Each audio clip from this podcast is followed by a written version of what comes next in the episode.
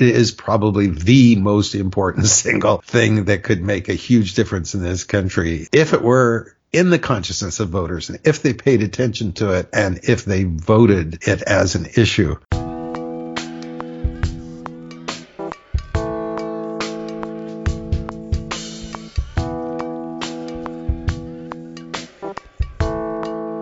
Welcome to the Common Errors in English Usage podcast. I'm here with Paul Brians, author of the Common Errors in English Usage website and book. I'm the editor of that book and host of this weekly podcast, Tom Sumner. Hello, Paul. Hi, Tom. Paul, let's continue talking about some terms related to politics and government. Uh, we've been interspersing our conversation with taking a couple of detours off on other topics as we post our podcasts. But uh, our main thread towards the end of 2017 and heading into 2018 is continuing to talk about these terms. So I'd like to pick up on the term crusade. Interesting one. What is a crusade and where does that start? It's interesting because it has such an ancient historical basis. And uh, the Crusades as such at the time had such a transient effect on history. And yet uh, the term is used a lot these days and the memory of the Crusades also is important today. Uh, originally, the term was used to label military expeditions by European Christians against the uh, Muslim governments of the, they regard as the Holy Land. The problem being that uh, Jerusalem was not only the sacred land of the Jews, but Christians considered it also the place where Christ died and therefore sacred to them. And Muslims said that that was where uh, Muhammad ascended into heaven in a famous vision. Um, and so it's the second most or third most sacred spot in Islam as well, which has led to untold suffering as these three religions make a tug of war. But during the Middle Ages, um, Muslims have taken over. There were still a small number of Jews living in Jerusalem. And uh, Armenian Christians and various other groups, and the Muslim government was fairly tolerant. It said that, uh, you know, you weren't full citizen, uh, but you had to pay an extra tax if you belonged to a different religion, and of course it would be better if you converted, but you weren't forced to convert. Um, people could travel and uh, visit if they wanted to go visit the Christian places or Jewish places or anything. Uh, it was not a problem, and it was all altogether rather private until um, one of the popes got excited about it and realized that, oh my goodness, the place where Christ died and was resurrected is in the hands of Muslims. And that all happened because to go back to really ancient history, when the Roman Empire collapsed, uh, the West collapsed before the East, and we wound up with an Eastern Roman Empire that ruled a good part of uh, uh, what is Eastern Europe and the Middle East for quite a while. And that was after Constantine's time ruled by Christians. So it shrank as the Muslim regions began to grow and the Muslims took over more and more of the Middle East. Uh, nothing much was left of the old Christian Eastern Empire except the city of Byzantium. And when uh, the emperor there felt uh, threatened by Muslims, he called on his brother Pope, please come and help us fight the cause against these wicked Muslims. Well, the message got completely uh, screwed up because the Pope, instead of saying, oh, let's go save the Christians in Byzantium, thought, oh, Oh, you just reminded me. Jerusalem's ruled over by Muslims. Let's go free Jerusalem and make that Christian again. Not at all what the original appeal was all about. So uh, it's a very long and complicated story with lots of ins and outs, and I won't go into all the details. I used to teach this at some length. But what happens is the Christian troops arrive in Byzantium saying, okay, we're ready to go. and they wind up fighting fellow Christians. Uh, they make a mess of everything. They are not at all interested in fighting the particular battles that they had been summoned to fight. And so the emperor sends them on and says, okay, go your way. You're no use to me. They wind up uh, going to Jerusalem and, um, again, very complicated story, but they do manage briefly to conquer Jerusalem and set up a Christian government there and um, decide to purify the city, what we call ethnic cleansing now. It was a religious cleansing, uh, herding the Jews into the synagogue and setting it on fire, killing them, men, women, and children, slaughtering uh, other non-Christians in the streets uh, to the extent that they described uh, their horses wading in blood up to their fetlocks. Um, they also killed a lot of Christians that they didn't realize were Christians. People like the Syriacs uh, didn't speak the same language, didn't look the same.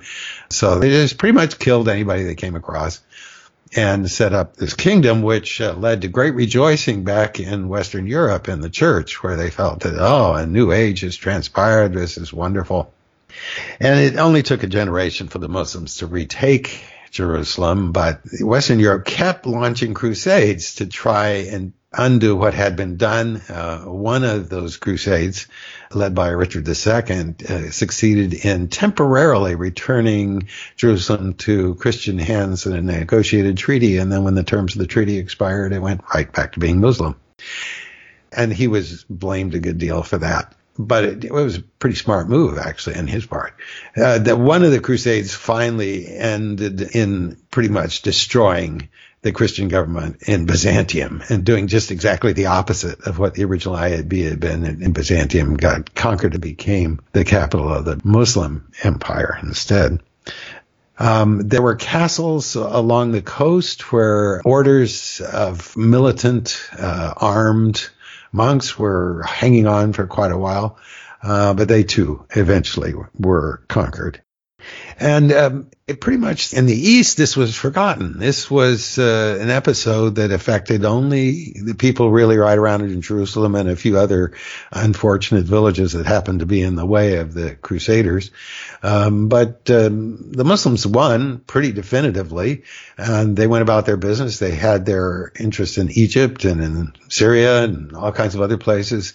Uh, it didn't mean much to them. In the West, they never forgot it. And they started writing romances uh, that became very, very popular about adventures that happened during the Crusades. Uh, the story of Roland gets tied up with the Crusades, the Song of Roland, which originally uh, originally would have had nothing to do with it, and that leads to ballets and operas and paintings and sculptures and all things to do with Crusades and Crusaders and Crusaders falling in love with pagan women and miracles being performed and all kinds of stuff. So there's a huge body of cultural folklore that kept the notion of crusading alive in the West.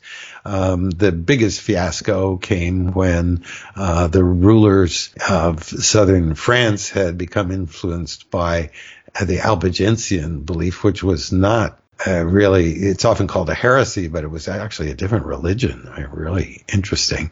And it had a huge war where the northern French invaded and carried out, uh, with the permission of the Pope, a crusade against their fellow Frenchmen and slaughtered them for being uh, the wrong kind of Christian.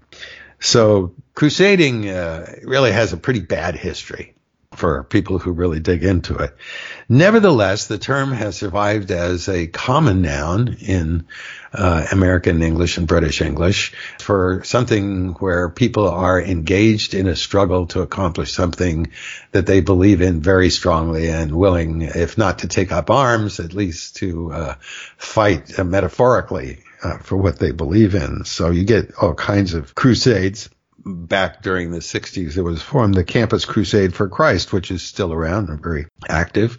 Back in the 1950s, there was a Crusade for Freedom, which raised funds for Radio Free Europe, uh, which was a government propaganda arm. Uh, very successful, actually did a lot of good work, but much of it clandestinely funded and supported.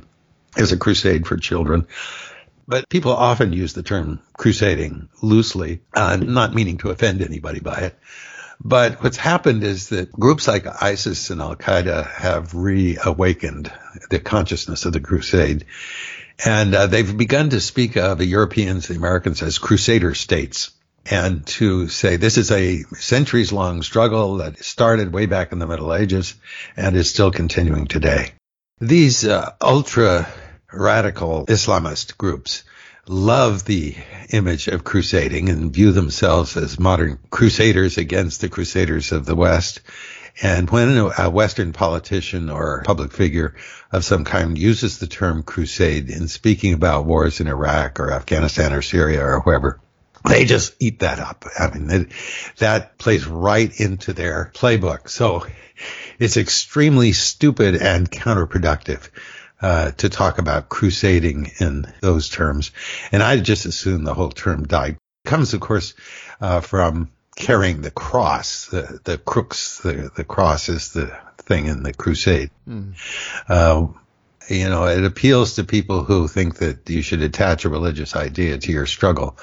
Uh, but in the world today, it's very counterproductive to talk about your efforts as a crusade. That covers it pretty thoroughly. You do see it used outside of the context of war, fighting battles, and so on. It gets used in the vernacular. You pointed out the New York Times headline, One Woman's Crusade for Her Late Husband's Sperm. Yeah. that would be a campaign. yeah, yeah, right. Not a crusade. Yeah, the word campaign and crusade get used interchangeably. Yeah. But uh, campaign would be a more neutral way of putting it, right? Right.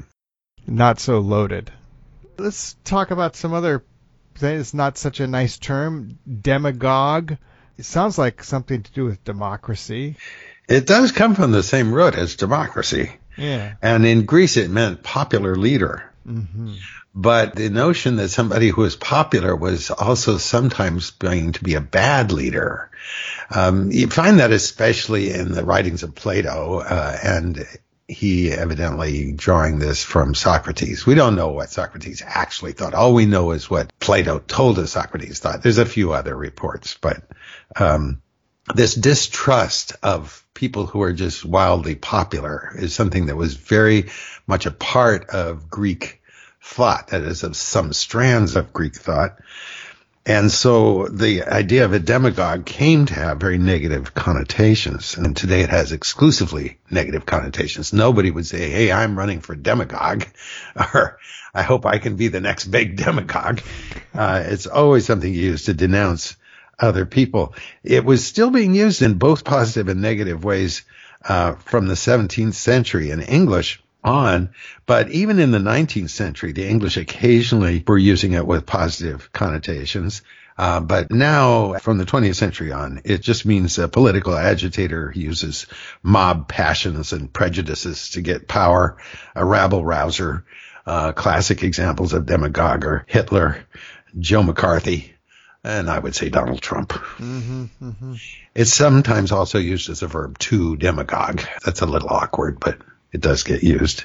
Right, right. So entirely a negative connotation in that term. Uh, now, a demagogue might make a stump speech. This is an interesting phrase. Stump speech. Where does it come from? And I don't hear it a whole lot anymore, but. You hear it in newspapers, right? yeah, or news broadcasters. Yeah, this is one of those terms that uh, the media uses from time to time, but you don't hear it on the street so much. Well, the thing is that if you're a reporter having to follow some politician around and hear the same speech said over and over and over, you would welcome a term that makes it sound a little stupid. right. But uh, yeah, campaigning politicians used to stand sometimes on tree stumps to give public talks. You know, America was built by cutting down trees. Mm-hmm. We're trying to undo that here in the Land Trust where I volunteer. Um, so the phrase stump speech meant campaign speech. So the guy that got up in the stump and spoke. And it's attested in American English as early as 1820.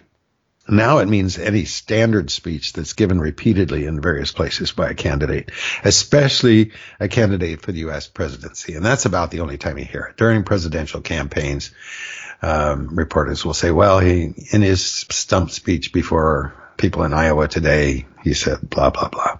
And the thing to keep in mind, for me anyway, is that stump speech almost suggests to me it's going to be a short speech. It doesn't have to be a short speech. No. It's just out of the can, standard speech that's done on the campaign trail.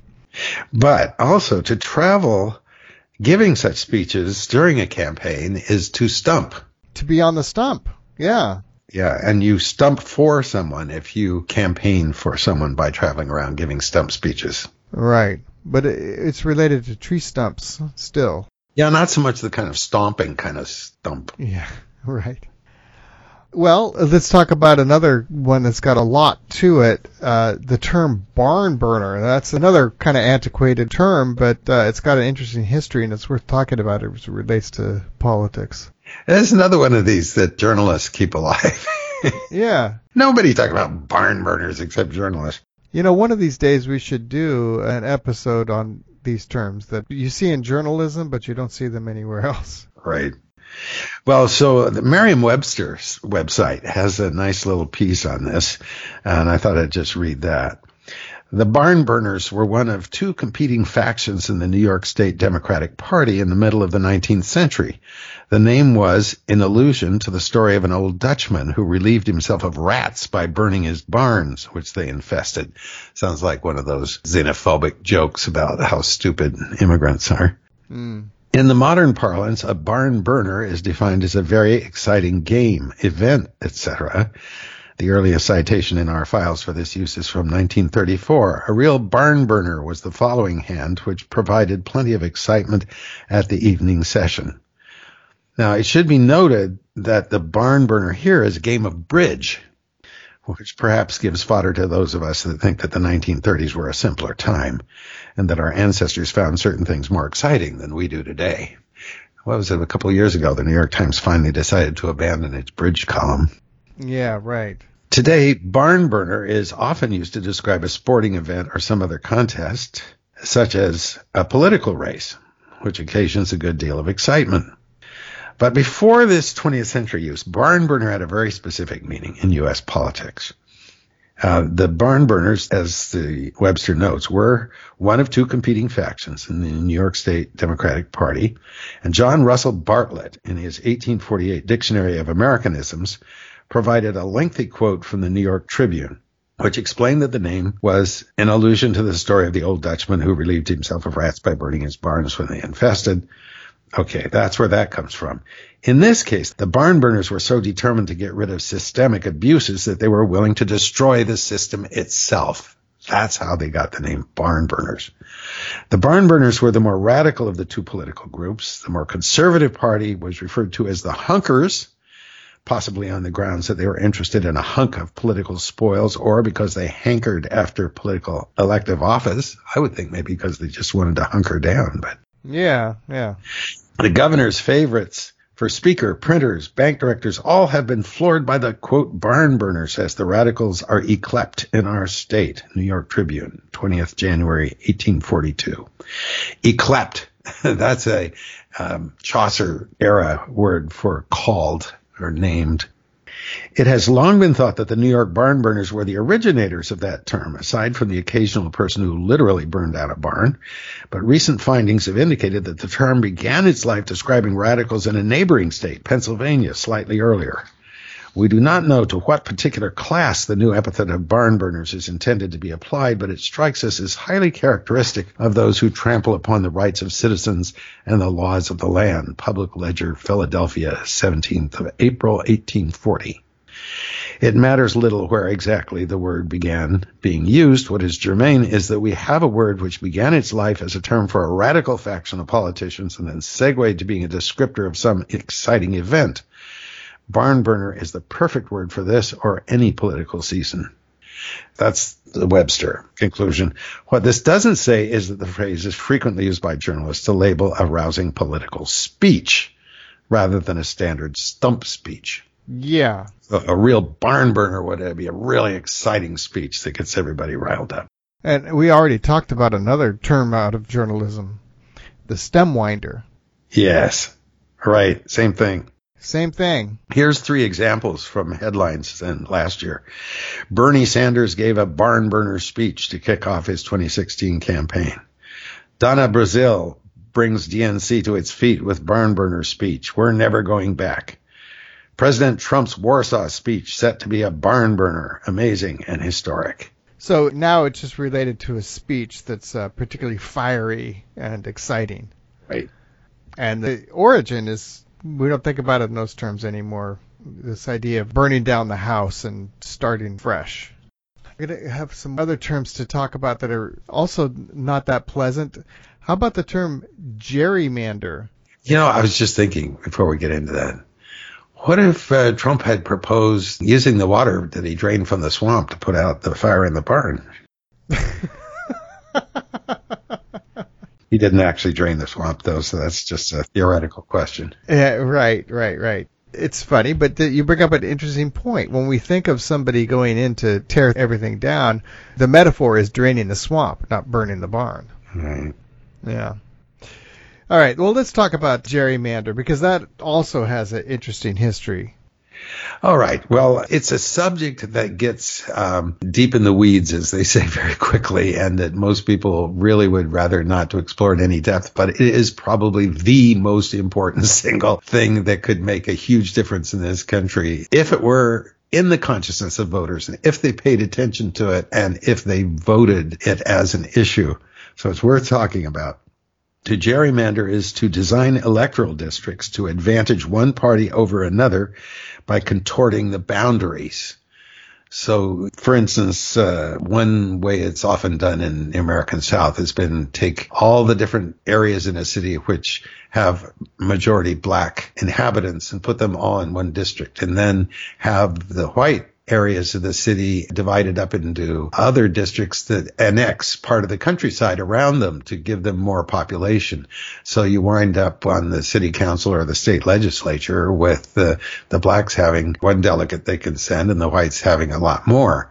Uh, even if the uh, blacks in the city are 40 or 45 percent of the population. So it's a way of distorting the vote by drawing lines for electoral districts.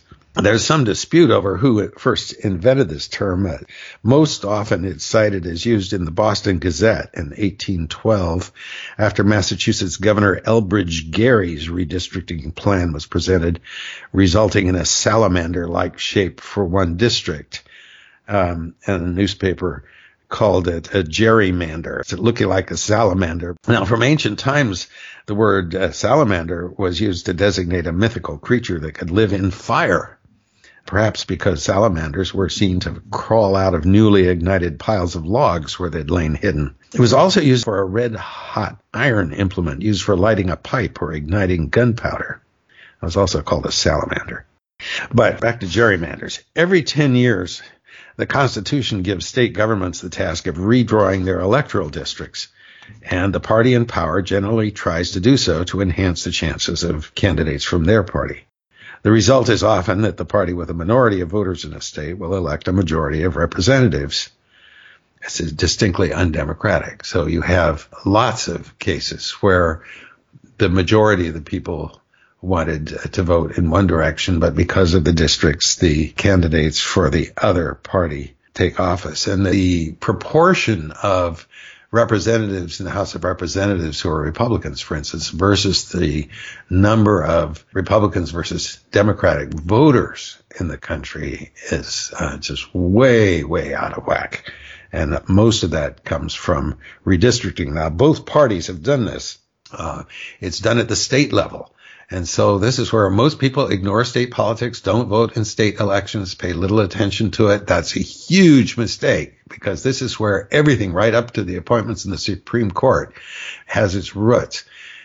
If you have a state government that's controlled by a minority party that is not the one that you and your fellows believe in, then you're in very great danger of being gerrymandered out of your political rights all the way up to the federal level because the next time that census comes around and the redistricting takes place, you essentially can get robbed of your vote. Now, the Supreme Court has been very reluctant to rule against gerrymandering for purely political purposes. It has ruled against them when they're executed as a means of racial discrimination. And there's been some cases brought in recent years. But recently, the Republicans have been the main beneficiaries of gerrymandering. But in the past, several prominent Republican politicians asked the Supreme Court to end gerrymandering. Uh, and they were ruling on the Wisconsin case of Gill versus Whitford, which uh, was argued this fall before the Supreme Court and it will not be decided until probably June and we'll get to hear what they had to say. This has potentially huge consequences because it's pretty clear that the right for one citizen, one vote is being violated in the current system by the use of gerrymandering. And will the Supreme Court decide that this really has to go? That would have enormous consequences or not. Now, since uh, most redistricting is done by professional politicians, uh, people often say that the practice allows politicians to select their voters rather than allowing the voters to select their politicians. And I think that is literally the case. Now, there's one other way besides getting a Supreme Court decision to eliminate gerrymandering. And that is for the states to appoint nonpartisan redistricting commissions. That has been done in 21 different states now. Uh, unfortunately, some of them are quite small states. But if we could get a majority of the states that have the majority of the population in the country, and what they would do is pass a law that says redistricting will be done by a non-political mean. Uh, sometimes it's a panel made up equally of Democrats and Republicans, and they have to agree. Uh, they may need to follow certain mathematical procedures and avoid certain kinds of distortions and so on. There are all kinds of different rules. Um, Arizona and California have had uh, nonpartisan commissions. Five other states prevent one party from having an advantage over the other. They are Hawaii, Idaho, Montana, New Jersey, and Washington State. Um, another way to deal with it is for the states to declare that their state will give all of its electoral votes to whoever wins the national popular vote. And this has been done by a few states, New York most recently, and that solves the problem as far as the presidential election is concerned. It's not clear that it'll ever become popular enough to be taken in by a number of states. Uh, but that would also help. But that just solves the electoral college problem. It doesn't solve the problem of gerrymandering. Almost half the states, mostly strongly Republican dominated, have no initiative or referendum process that would allow the voters to strongly influence the move toward a more democratic means of representation. So you have to elect a legislature and a governor which are sympathetic to the idea of doing away with gerrymandering and then hold them to it. And that's a big challenge. It's very, very difficult. But that is the solution to a lot of our political problems in this country if it could ever happen.